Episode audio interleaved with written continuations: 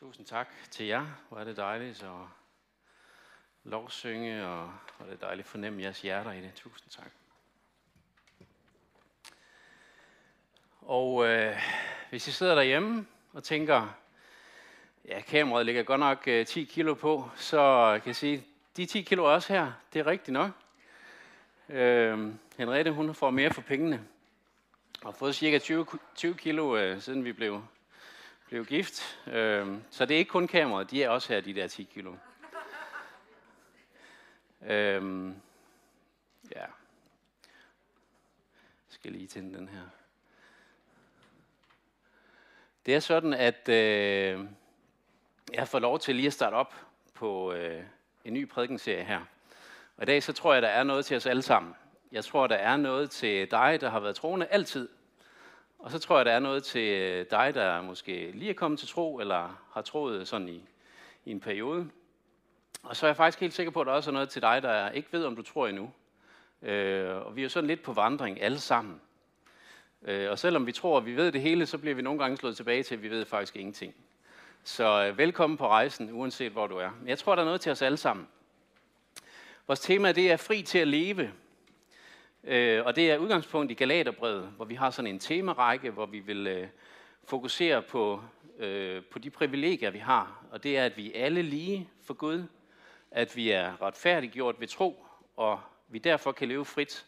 Og den forvandling, Gud han ønsker, det er, øh, eller kan bedst beskrives som, at der fremvokser frugter. Øh, frugter, som Gud frembringer, og ikke fordi øh, vi anstrenger os for, at frugterne skal frembringes. Så øh, det er vi rigtig, rigtig begejstrede for at få lov til at dykke ned i.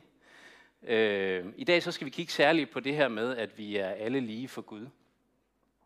Og jeg skal lige se, om den her den virker.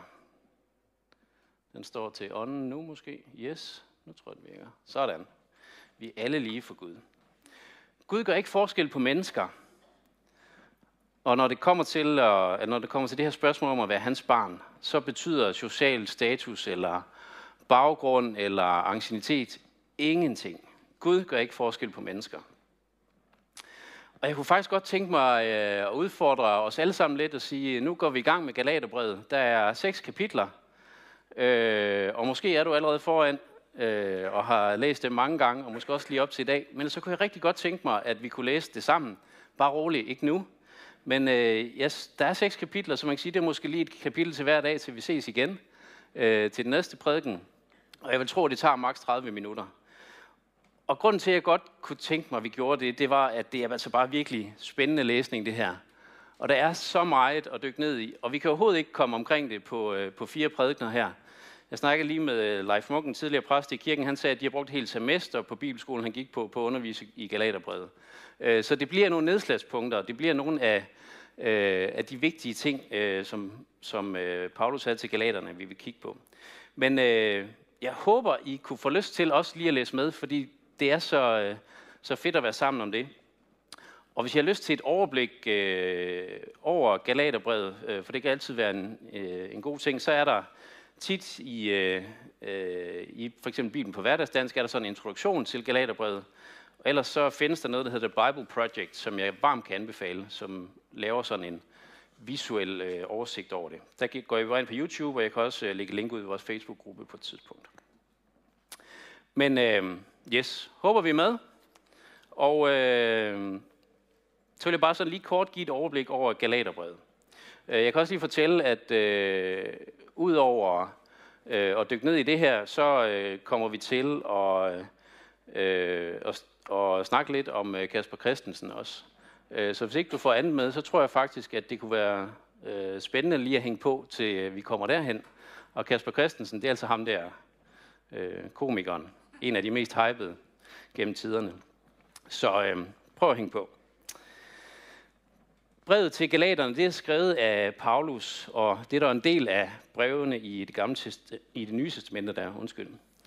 Brevet er formentlig skrevet sådan omkring år 48 efter Kristus, og det vil så faktisk sige, at det er en af de allerførste breve, der er lavet, øh, eller dateret i det nye testamente. Paulus han præsenterer sig som udsendt af Jesus Kristus og Gud Fader og alle brødrene. Det er ligesom hans, hans baggrund. Og han skriver til menighederne i Galatien. Og det vil sige, at det er ikke en specifik menighed. Det svarer lidt til, at det er menighederne i Østjylland, han skrev til. Øh, så det er ikke en specifik menighed, men det er menighederne i Galatien. Og hans ærne det er, at han er simpelthen øh, så forundret over, at, øh, at galaterne de er faldet fra evangeliet, som han siger det, til et andet evangelium, som slet ikke er et evangelium. Han skriver til menigheder, som han har grundlagt tidligere, hvor han har undervist, hvor han har kæmpet og han har stridt, for at de skulle lykkes som menigheder. Og når man læser det, så fornemmer man sådan lidt øh, den her dybe passion, og måske også frustration over, hvad der sker. Alt det, jeg havde lært jer, alt det, jeg har fortalt jer, det er ligesom om, at det kommer ud med badevandet, fordi der er nogle andre, der har fortalt jer noget andet. Øh, og der er ja, mange forskellige. For på et tidspunkt så kalder han dem uforstandige galatere. Hvem har forhekset jer? Kristus er dog blevet aftegnet øjnene for jer som en korsfæstet. Der er sådan en virkelig øh, passion og dyb retor- tung retorik i det her. Øh, så man fornemmer virkelig Paulus' dybe passion, og man fornemmer den frustration, der ligger bag. Og jeg tror også, vi kan bruge det til noget i dag. Når man øh, efter Paulus, vi skal lige have lidt baggrund, det er, at efter Paulus han var rejst videre fra Galatien, hvor han havde øh, dannet de her menigheder, hvor han havde styrket menighederne, så forsøgte nogle tilrejsende jødekristne, altså jøder, som var blevet kristne, at overbevise de her ikke-jødiske trosfælder, som var i, øh, i området her, om nødvendigheden af at blive omskåret og overholde hele den jødiske lov. Det skal lige siges, at her i Galatien, det er det, er det sydlige Tyrkiet, så det vil sige, at det er ikke jøder, altså øh, hedninger, øh, ligesom dig og mig. Øh, og Paulus, han, øh, og de, de her, øh, øh, de her jøde kristne, de vil gerne overvise de ikke-jødiske øh, kristne om, at de skal lade sig omskære, fordi det skal man ifølge Moseloven. De vil gerne overbevise om, at man skal følge øh, en hel masse bud og regler og regulationer. Øh, og Paulus han gør rigtig skarpt op med det her i det her brev. Og han, øh, som baggrund, der bruger han, for den her irettelse, han giver, der bruger han en episode i Antiochia, hvor han mødte øh, Peter, en disciple, og Barnabas, hvor de trak sig bort fra et fællesskab, fordi de sad og spiste med uomskårne, og det må man ikke, og der kom nogle jøder og sagde, I spiser sammen med dem. Så de var sådan, men Peter stod op mod dem og sagde, det er jo ikke rigtigt, det er ikke sådan, det er, I går ikke lige frem efter øh, evangeliet. Og de her, så Paulus' øh, øh, Paulus' ærne er virkelig at, at finde tilbage til, øh, til det udgangspunkt, øh, øh, de har haft fra starten af. Og det er altså ikke en masse love og regulativer. Og de her jødekristne lærere, de kom til galaterne med et andet budskab, end det Paulus og Barnabas oprindeligt havde givet dem. Og det er så vigtigt for Paulus at forsvare sit kald som apostel. Det var kald, han ikke fik fra mennesker, men fra Gud. At det her kommer ikke fra ham, det kommer ikke fra nogen, noget menneske, men det kommer fra Gud selv. Og i meget korte træk, sådan bare lige skal give en hurtig opsummering af Galaterbrevet, jamen øh, så er det helt grundlæggende, at mennesker ikke bliver retfærdiggjort ved lovens gerninger. Altså retfærdiggjort, det handler om at blive sat sådan i lige forhold til Gud. At vi bliver tilgivet, at vi får en plads i Guds familie. Og det kan ikke ske ved lovens gerninger. Det kan kun, vi kan kun blive retfærdiggjort ved at tro på det, Gud, Gud gjorde for os via Jesus. Der er simpelthen intet, vi kan gøre for at præstere os til frelsen. Så øh, bliver der også peget på, at Gud skaber faktisk en multietnisk familie, at vi alle sammen bliver en del af den samme familie, uanset at man har været med fra starten og kan navngive hele sin slægt tilbage til Abraham, så er man lige så meget med, hvis man lige er kommet til tro på Kristus, som man var, øh, der var med, øh, da, da ens forfædre var der. Så en ny multietnisk familie.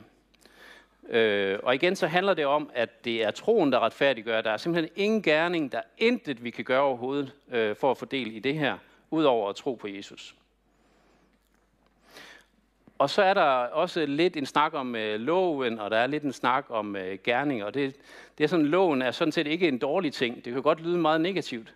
Øh, loven er sådan lidt som en, øh, en streng skolelærer, der sådan ligesom, øh, jeg ved ikke om det er dig, øh, men en, der er en streng skolelærer, super streng. Så pas på 9. klasse. Øh, men det her med, at øh, det er det her, vi gerne vil, sådan er øh, rammen, og det er det, vi vil bevæge os indenfor. Så loven skal ligesom være med til at sige, at når du er ud over grænsen øh, på det, så har, så har du brudt loven. Og loven er god, øh, men loven dømmer os. Øh, så øh, loven skal sikre, at vi holder os inden for stregerne. Og så slutter den af med, at man kan sige, at det vigtigste, det er jo at elske Gud, det er at elske din øh, nabo. Det er, øh, øh, der, det gamle menneske bærer dårlig frugt, det nye menneske bærer åndens frugt. Øhm, og hvis vi skal blive ved med at bære frugt, så skal det kultiveres, og det skal beskæres, og det skal vi høre om senere. Øh, helt grundlæggende så er det, der betyder noget, det er jo Guds nye skabelse, og det er ikke lovens krav. Så spørgsmålet det er, hvorfor skal vi, vi øh, bruge tid på sådan et gammelt brev her? Øh, måske har jeg endda, det havde jeg. sådan et gammelt brev. Der findes forskellige øh, øh, billeder af selve brevet derude. Øh, og det skal vi, fordi at det budskab, Paulus han havde til, øh, til galaterne på det tidspunkt, at det er lige så aktuelt for os i dag, som det var dengang. Og det skal vi prøve at kigge, øh, kigge lidt nærmere på også. Øhm, og det, der bare er så vigtigt, det er, at det her det er altså kun gennem Guds nåde i Jesus Kristus, at et menneske kan undslippe dommen og synden. Vi, vi kan leve et nyt liv med det. Vi kan frie, så er vi ikke i fangenskab eller på tungt, på tålt ophold. Men så kan vi leve i ægte og virkelig frihed for sjæl og sind gennem den kraft, som Gud giver. Så frelser vi Guds nåde gennem tro på Herren Jesus Kristus.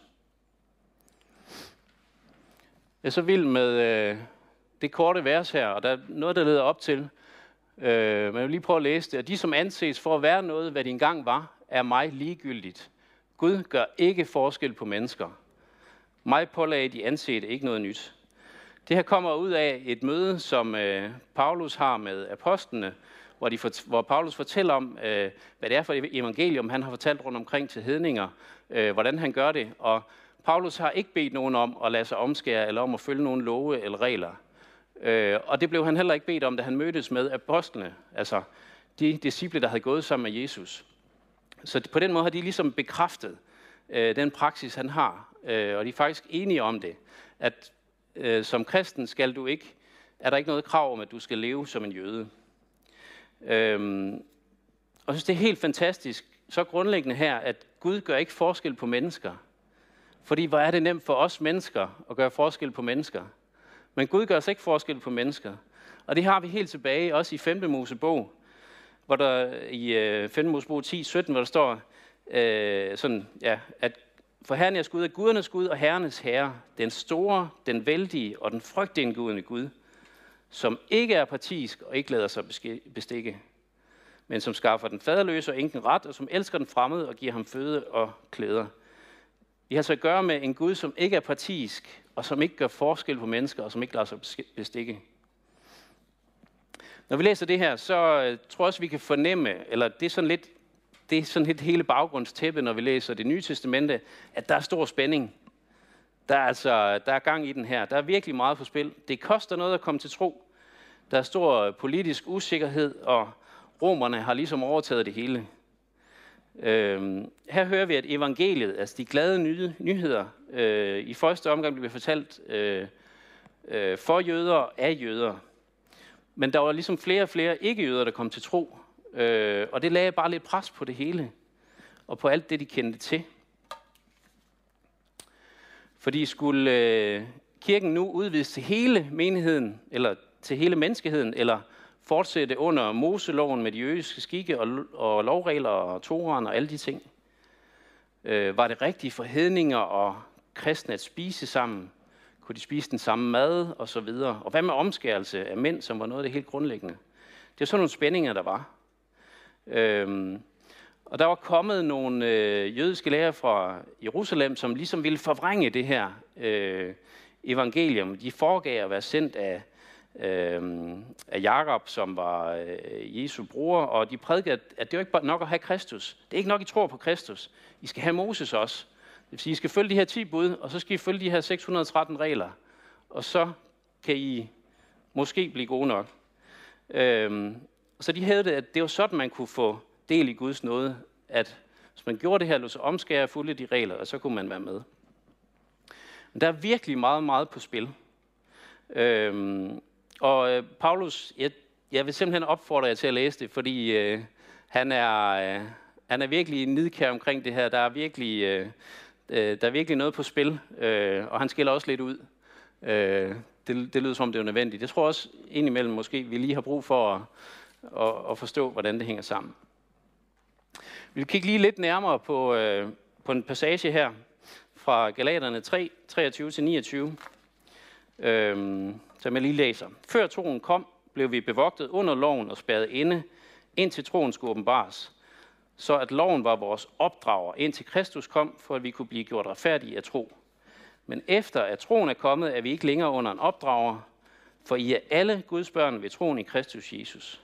Alle I, der er døbt til Kristus, har jo iklædt jer Kristus.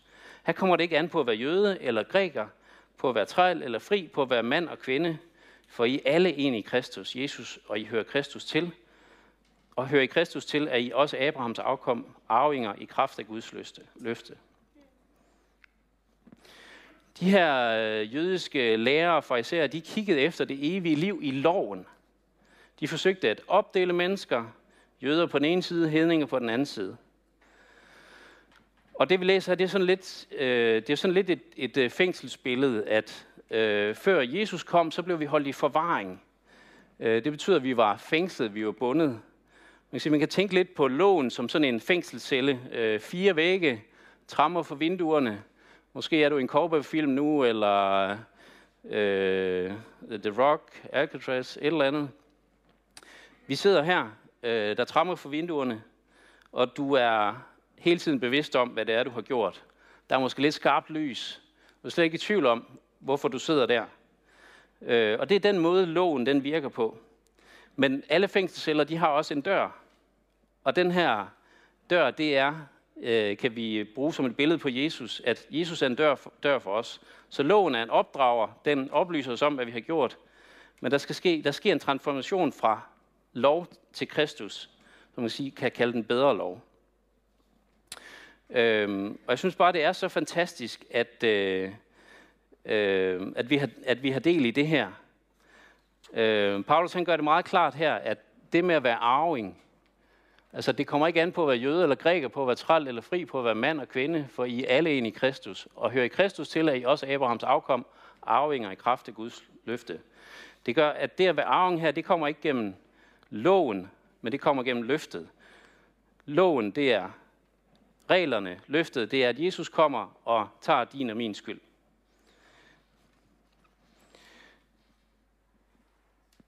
Jeg synes, det er så fantastisk, at Gud ikke gør forskel på nogen. Øh, og jeg kan heller ikke helt lade være med at tænke på, hvad betyder det for os?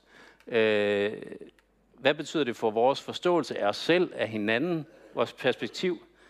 Fordi er det ikke naturligt, at vi ser os lidt som dem, der har forstået det måske? At, øh, at vi er Guds favoritter.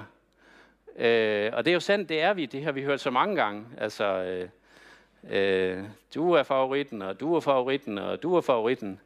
Øh, og øh, altså, jeg har jo øh, jeg har to børn, og øh, de spørger begge to, er, det ikke, altså, er du ikke bare vild med mig?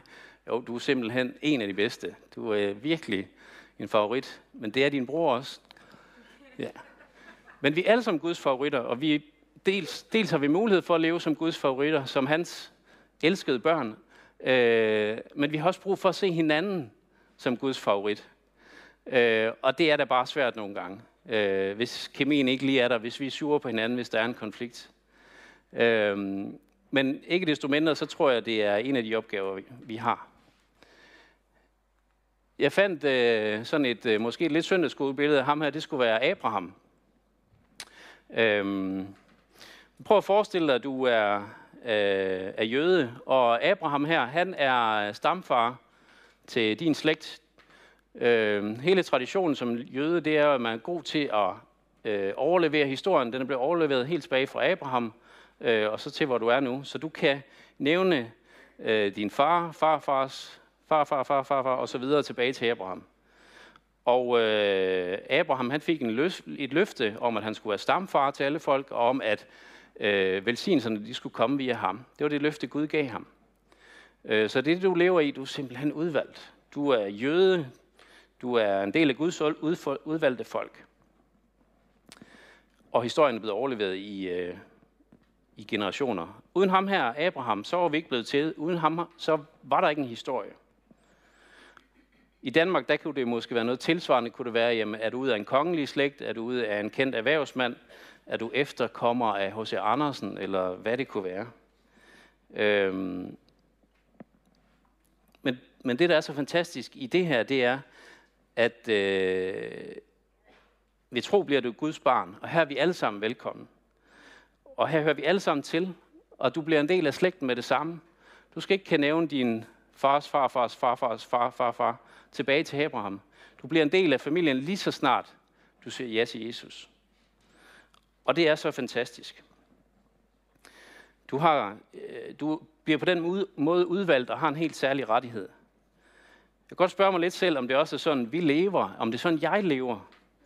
Øh, jeg tror, der nogle gange, det lykkes. Øh, men jeg tror også, vi skal prøve at blive udfordret lidt af den her. Jeg tror, vi skal prøve at blive provokeret en lille smule. Det kunne være, at du er en særlig slags kristen, altså at du kan gå 1, 2, 3, 4, 5 slægtsled tilbage. Du kan fortælle, at din farfars farfars far, han var den store præst der, eller den store leder. Øh, at familien altid har været kristne, at man på den måde har stor ancienitet. Øhm, og jeg tror faktisk, det er godt og vigtigt for os at være stolte af vores baggrund og det, vi kommer af. Og det tror jeg faktisk også mange af os er. Øh, men det her, det bliver et problem, hvis det bliver eksklusivt. Hvis det på den måde udelukker andre, eller skaber et hierarki, at det kræver stor anciennitet for at blive en del af menigheden. Hvis det er sådan, det er, så har vi et problem. Hvordan skal en ny kristen nogensinde komme ind og få, øh, få del i den baggrund og få del i det fællesskab og føle sig som en af Guds favoritter, ligesom dig og mig. Øh, jeg tror, vi kender det der billede, når man flytter til en ny by. Du bliver aldrig rigtig accepteret, før at du kan fortælle, din far var med øh, 10 generationer tilbage. Øh, og det her, det er vi nødt til at gøre op med i kirken. Øh, det er fantastisk, hvis du har været kristen altid, og hvis slægterne forud har været det. Det er jo virkelig en velsignelse og en gave. Øh, men det betyder ikke, at du er mere, at du har ret til mere, øh, end den, der lige er kommet tro. Vi er faktisk i samme familie, har de samme rettigheder, og er favoritter på samme måde. Øh, og det har været udfordrende for jøderne på det her tidspunkt, fordi alt gik lige fra at handle om dem til, at nu handler det altså, vi troede det kun det var for os, nu er, nu er de gode nyheder til os alle sammen. Øhm, og jeg tror, det kan være lidt nemmere at forstå, når vi sætter sådan et billede øh, på. Og så øh, tænker jeg lidt, hvordan er det så med os? Hvordan er det, øh, når andre møder Jesus og skal med i familien? Hvordan har vi det med det? Hvor lang øh, prøvetid og hvor mange optagelsesprøver skal man ligesom øh, igennem, før man, før man rigtig er der, før man er en rigtig kristen? Man kan også sige, hvor mange generationer skal der, skal der gå, før jeg er med? Og øh, nu er det, vi skal prøve at snakke lidt om ham der. Kasper Christensen. Det er et rimelig nyt billede. Han er ved at være en moden mand. Øh, og man ikke de fleste af os øh, ved, hvem han er. Øh, og man kan sige, selvom der er gået øh, corona og valg og mink i, øh, i medierne de sidste tid, så tror jeg måske, vi de fleste af os har hørt, at Kasper Christensen har, har skrevet en bog, og at han er blevet døbt i en folkekirke. Måske er der også øh, en del af jer, der har hørt det her radiointerview, øh, som jeg lige vil prøve at, at fortælle lidt om. Øh, men øh, Kasper, han har fået en oplevelse med Jesus, øh, og han har oplevet Guds fred. Og det synes jeg er helt fantastisk. Virkelig fantastisk. Jeg synes også, det er udfordrende. Og det er også derfor, øh, jeg lige tager den med i dag. Fordi han er jo absolut øh, den mest omtalte og hypede komiker i Danmark gennem en ma- mange år. Øh, og jeg vil sige, der er meget af det, han har lavet, som jeg ikke ikke vil vurdere skabt ud fra sådan et kristent øh, værdigrundlag eller et livssyn. Det, det, øh, det, det, det vil være min vurdering. Øhm, men i et radiointerview, der fortæller han øh, om, at det er sværere for ham at fortælle, at han har mødt Jesus, end at stå øh, nøgen for en forsamling, eller gøre andre grænseoverskridende ting. Altså det kræver mere af ham at fortælle om sin nyfundne tro, end det gør at udvise stærkt grænseoverskridende adfærd, grænseoverskridende adfærd. Øh, han er også ret ydmyg omkring det. Han siger, han ved jo ikke noget som helst om at være kristen, og han kan jo heller ikke rigtig tillade sig at udtale sig om, hvordan man, gør, hvordan man bør gøre. Der er vist noget med, at man ikke skal bande så meget, øh, men det gør han stadigvæk alt for meget, så det er, han, det er han bevidst om, at der kunne være noget der. Alt det her det er sket, fordi han har gået i, øh, i terapi. Han øh, øh, har haft brug for at finde ud af, hvem han var og øh, hvad han skulle, og han har også haft brug for at lægge nogle ting bag sig. Øh, og på et tidspunkt så fortæller han, eller det er sådan et tema over længere tid, fortæller, at jeg har en stor byrde, jeg føler skyld, jeg føler, at der er et eller andet, øh, der tynger mig og gør, at, øh, at jeg ikke kan blive fri. Hvor, øh, hvor psykologen siger, men øh, efter sådan mange samtaler, jeg tror, at det du har brug for, det er jo Gud. Du, du, har jo du har brug for, du snakker om, at du er skyld, du har brug for tilgivelse, du har brug for at møde noget, der er større end dig selv. Øh, og på baggrund af det, så, øh, så en dag, hvor skylden føles tung, så øh, går han en tur, og så, øh, så prøver han det her, så siger han, Gud, hvis du er der, så vil jeg gerne sige undskyld, og så vil jeg bede dig tage min skyld, for jeg kan ikke bære den mere. Og 10 minutter senere, så oplevede han en frihed, som var helt ubeskrivelig. Er det ikke bare fantastisk? Og så kan man sige, hvordan ser vi på det? Kasper velkommen i familien? Øh, jeg tror, han er i familien. Men jeg har hørt både det ene og det andet øh, menneskeværk. Bogen er jo, øh, øh, viser jo ikke, at han er kristen. Øh, han er jo ikke rigtig kristen. Han har ikke været forbi en præst eller en frikirke. Øh, kan man ikke kun blive frelst ved at bede frelsesbønden, øh, eller deltage i alfa, og så kommer det, eller hvordan er det, det her? Altså det helt fantastiske, det er jo, at han har mødt Jesus øh, uden for kirken. Altså, han har fået en åbenbaring af Gud ved at sige, Gud, er du der? Øh, så vil jeg gerne følge dig. Og den har han fået. Øh, og det synes jeg faktisk er rigtig, rigtig spændende for os. Vi havde besøg af en af kirkens øh, rådgivere her i, øh, øh i sidste uge. Menighedsrådet havde en hel dag sammen der, og han brugte øh, det her eksempel med at sige, hvad er det, Gud gør i tiden? Gud gør noget i tiden. Mennesker kommer til tro, og de bliver forvandlet af et møde med Gud. At, ser vi det ske? Tør vi tro det? Hvad har vi travlt med? Har vi travlt med at bedømme og dømme alt det, der sker? Vi lever jo en tid med det her kaos, det er, det er der slet ingen tvivl om. Det vælter ind over os konstant. Men det bliver også naturligt at stille spørgsmål. Hvorfor er vi her? At man forholder sig til det eksistentielle. Øh, jeg tror faktisk, mange overvejer, om der er noget, der er større end dem selv. Og jeg tror også, at Kasper Christensen han får mulighed for at vise og fortælle noget til andre, som ingen af os har mulighed for. Man kan sige, hvis Kent han inviterer til et møde, sådan mødte jeg øh, Jesus, så tror jeg, at der er nogen af os, der kommer. Så vil jeg da gerne bakke dig op, Kent. Øh, mange af os, der kender dig. Øh, men jeg tror, hvis Kasper Christensen han siger, sådan mødte jeg Jesus, så tror jeg, der er fulde huse. Øh, og jeg tror, han har en helt anden, en helt anden øh, øh, mulighed for at fortælle om det. Øh, og han skal helt sikkert finde et øh, fællesskab, han skal helt sikkert have indføring i, øh, i Guds ord, i læren og en masse ting. Øh, men jeg må bare sige, at Guds ånd er levende aktiv og møder mennesker i dag. Og det har vi brug for at, øh, at se ske. Og vi har også brug for, når det sker, at de får lov til at være en del af familien. At de øh, bliver lige så meget en favorit, som du og jeg er. Øh, at de får lige så meget del i, øh, i alle de gaver, der er til os. Øhm, og for mig er det ret, ret tydeligt, at der er sket øh, en forvandling. Øh, og jeg er nødt til at lige give bare et par highlights, highlights det, fra det her radiointerview. Øhm, det kan findes på DR, og jeg kan anbefale dig at gå ind og høre det. Øhm, jeg synes, der er et meget tydeligt før og efter. Øh, for ham er det selvfølgelig også en, øh, en lang proces.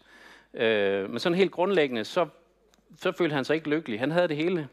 Øh, han havde en kone, han var glad for. Han havde øh, nogle børn, og Øh, det er nok heller ikke øh, nogen overraskelse, at der nok er, øh, er godt med, at han har haft godt med penge her. Øh, og det der er, øh, det der er sådan helt tydeligt, nu skal jeg lige se her, der var den. Det der er helt tydeligt, det er, at øh, før var det ligesom om, at øh, verdens centrum var Kasper Christensen. Øh, han har sådan et billede med, at når han så en, øh, en solnedgang øh, så synes jeg faktisk ikke, det var interessant. Fordi den havde ikke noget med ham at gøre. Øh, og den der, øh, man kan sige, at leve i, øh, i fuld offentlighed, altid være sjov, altid være på, øh, skabte, har skabt den her øh, også meget selvcentrerede øh, tilgang. Men lige pludselig så fortæller han om, at han faktisk kunne nyde en solnedgang, for, netop fordi den ikke har noget med ham at gøre. Fordi han erkender, at der er noget, der er større end ham selv. Han fortæller også på et tidspunkt, at øh, han øh, gik og tog mål på Frederiksberg Kirkegård, fordi han vil gerne have det største monument overhovedet muligt. Det var ligesom, det var ligesom der, vi var, og det skulle være marmor, og han øh, målte, og det skulle være... Øh, altså det blev sådan en historie, at, øh, at han skal have et kæmpe monument, øh, og der skulle sikkert stå alt muligt fancy, hvor han så også bliver spurgt, jamen, øh, er, er det så sådan, du stadigvæk har det? Sådan havde du for et par år siden, hvor han siger, nej, det er uendelig ligegyldigt.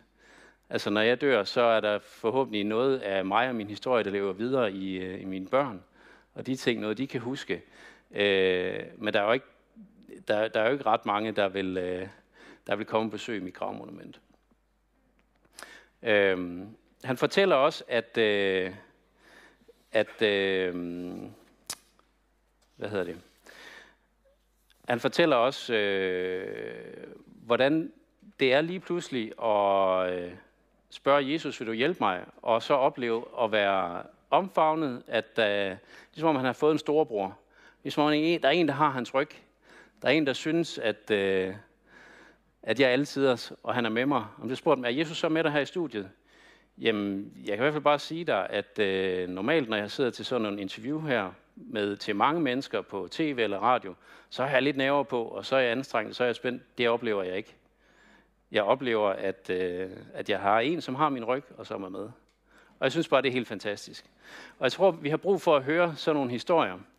Øhm, og jeg blev rørt af det lige før. Øh, og det, det ved jeg ikke hvorfor. Jo, det ved jeg godt hvorfor. Fordi når Gud møder et menneske, så er det, at der kan begynde et helt nyt liv. Øh, så er det, man får del i Guds familie. Så er det, man bliver en favorit, ligesom alle os. Øh, og jeg tror, at øh, vi skal prøve at få øjnene op for det, der sker. Jeg tror, vi skal prøve at, øh, øh, frem for at fortælle øh, alt det, man skal gøre for at være en kristen, så tror jeg, at vi skal prøve at pege på, hvem er det, Jesus er, øh, hvad er det, han har gjort, og hvordan, øh, og også blive gode til at få nye ind i vores fællesskab. Øhm, så jeg håber, at, øh, jeg ved ikke, om vi kan få Kasper Christensen til Randers, øh, det kan jo godt være, at han vil komme og holde foredrag på et tidspunkt. Øh, vi kunne måske også få ham til at flytte hertil, men øh, du skal i hvert fald være velkommen. Øh, Randers, der sker meget i Randers, altså det er helt vildt. Det stikker fuldstændig af. Så øh, ja. Ja, sådan lige øh, afslutningsvis, så, øh, så tror jeg også godt, det, altså, det betyder jo ikke, at alt, hvad, øh, hvad Kasper gør, at, øh, at det er bare spot on med det samme. Det er måske heller ikke alt, hvad du og jeg gør, der er bare spot on altid. Øh, men vi ved, hvor vi skal gå hen med det. Øh, og vi ved også, at vi har brug for bedre tilgivelse, når, når, vi, øh, øh, ja, når vi ikke har gjort det, vi skulle. Øh, men min udfordring til dig, det er, måske lige overveje, er, det, øh, er jeg god til at og invitere folk ind? Er jeg, øh, er jeg lige så god til at se, at min øh, bror og søster er lige så meget en favorit, som jeg er? Øh, har jeg, øh, tør jeg at øh, tilbyde den samme angstinitet og muligheder for min øh, nye, måske kristne ven øh, som mig selv? Og øh, hvis vi tør gøre det, så tror jeg virkelig, at det fællesskab, vi inviterer ind i, det er helt fantastisk. Det er Guds familie, som er verdensomspændende, øh, og som øh, ja, bare helt fantastisk at være i. Øhm, ja. Jeg vil, øh, der bliver også mulighed for at blive bedt for herover. Øh, så hvis der er noget her, du lige tænker, ah, jeg har brug for, øh, jeg har brug for at, øh, at se på mennesker, ligesom Gud ser på os, at der ikke er forskel på os. Øhm, så vil jeg opfordre til at lige gå op og blive bedt for. Øhm, hvis du har et eller andet, øh, fysisk eller psykisk, du har brug for at blive bedt for, vil også have mulighed for det. Vi ved, at Gud er aktiv og lever i dag. Det synes jeg lige, vi har, øh, har hørt et eksempel på. Øhm, og vi ved også, at Gud øh, øh, kan og vil helbrede. Så øh, ja, lad os lige bede sammen. Ja. Kære Gud, vi takker dig så uendelig meget for, at øh, der er ikke noget som helst, øh, vi kan eller skal gøre for at øh, præstere os til, øh, til frelsen. Tak fordi din nåde den er så uendelig stor, og tak fordi at øh, vi ved tro øh, kan komme i det rette forhold til dig. Vi vil også bede dig om at give os øh, en helt fantastisk stor og gennemgribende kærlighed til hinanden. En kærlighed, som du har til alle mennesker. At vi må se hinanden, som du ser os. Og sådan bede om, at øh, vi må få øjnene op for det, du har gang i. At vi må få lov til at, at tage del i, øh, i det, du gør nu. Øh, at du møder mennesker, at du åbenbarer dig for dem. Og sådan bede om, at vi ikke må ikke som kirke må være nogen, der, der, der støder folk bort, men at vi må stå med åbne arme og sige velkommen til. Velkommen som del af Guds familie. Velkommen til at tage, ja, tage del ved bordet, og velkommen til at, øh, at være en del af det hele. Og så sådan tak dig for, at du har styr på det hele, far, at, øh, at vi kan betro os til dig, og at du øh, kender vores behov, og du ønsker at omfavne os med, øh, ja, med din øh, kærlighed og varme. Ja. Tak, at du ikke gør forskel på mennesker, og tak, at vi alle er lige for dig.